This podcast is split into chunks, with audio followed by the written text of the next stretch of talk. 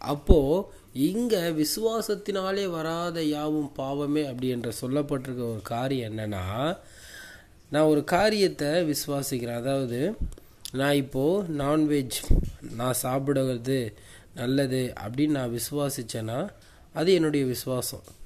நான் அதை சாப்பிடக்கூடாது அது தவறு அப்படின்னு நான் விசுவாசிச்சேன்னா அது என்னுடைய விசுவாசம்.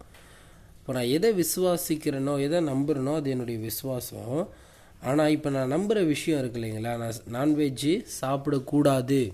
அப்படின்னு நான் நினச்சி நான் ஒரு விஸ்வாசம் இருந்துட்டேன்.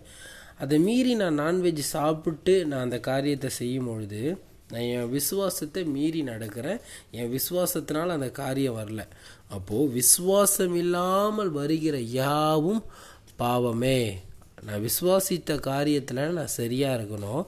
நான் விசுவாசத்தை காரியத்தை செய்யாமல் அதற்கு மீறி ஒரு காரியத்தை நான் செய்யும் பொழுது அப்போது அது பாவம். அதனால தான் இங்கே சொல்கிறாரு பவுல் விசுவாசத்தினால் வராத யாவும் பாவமே.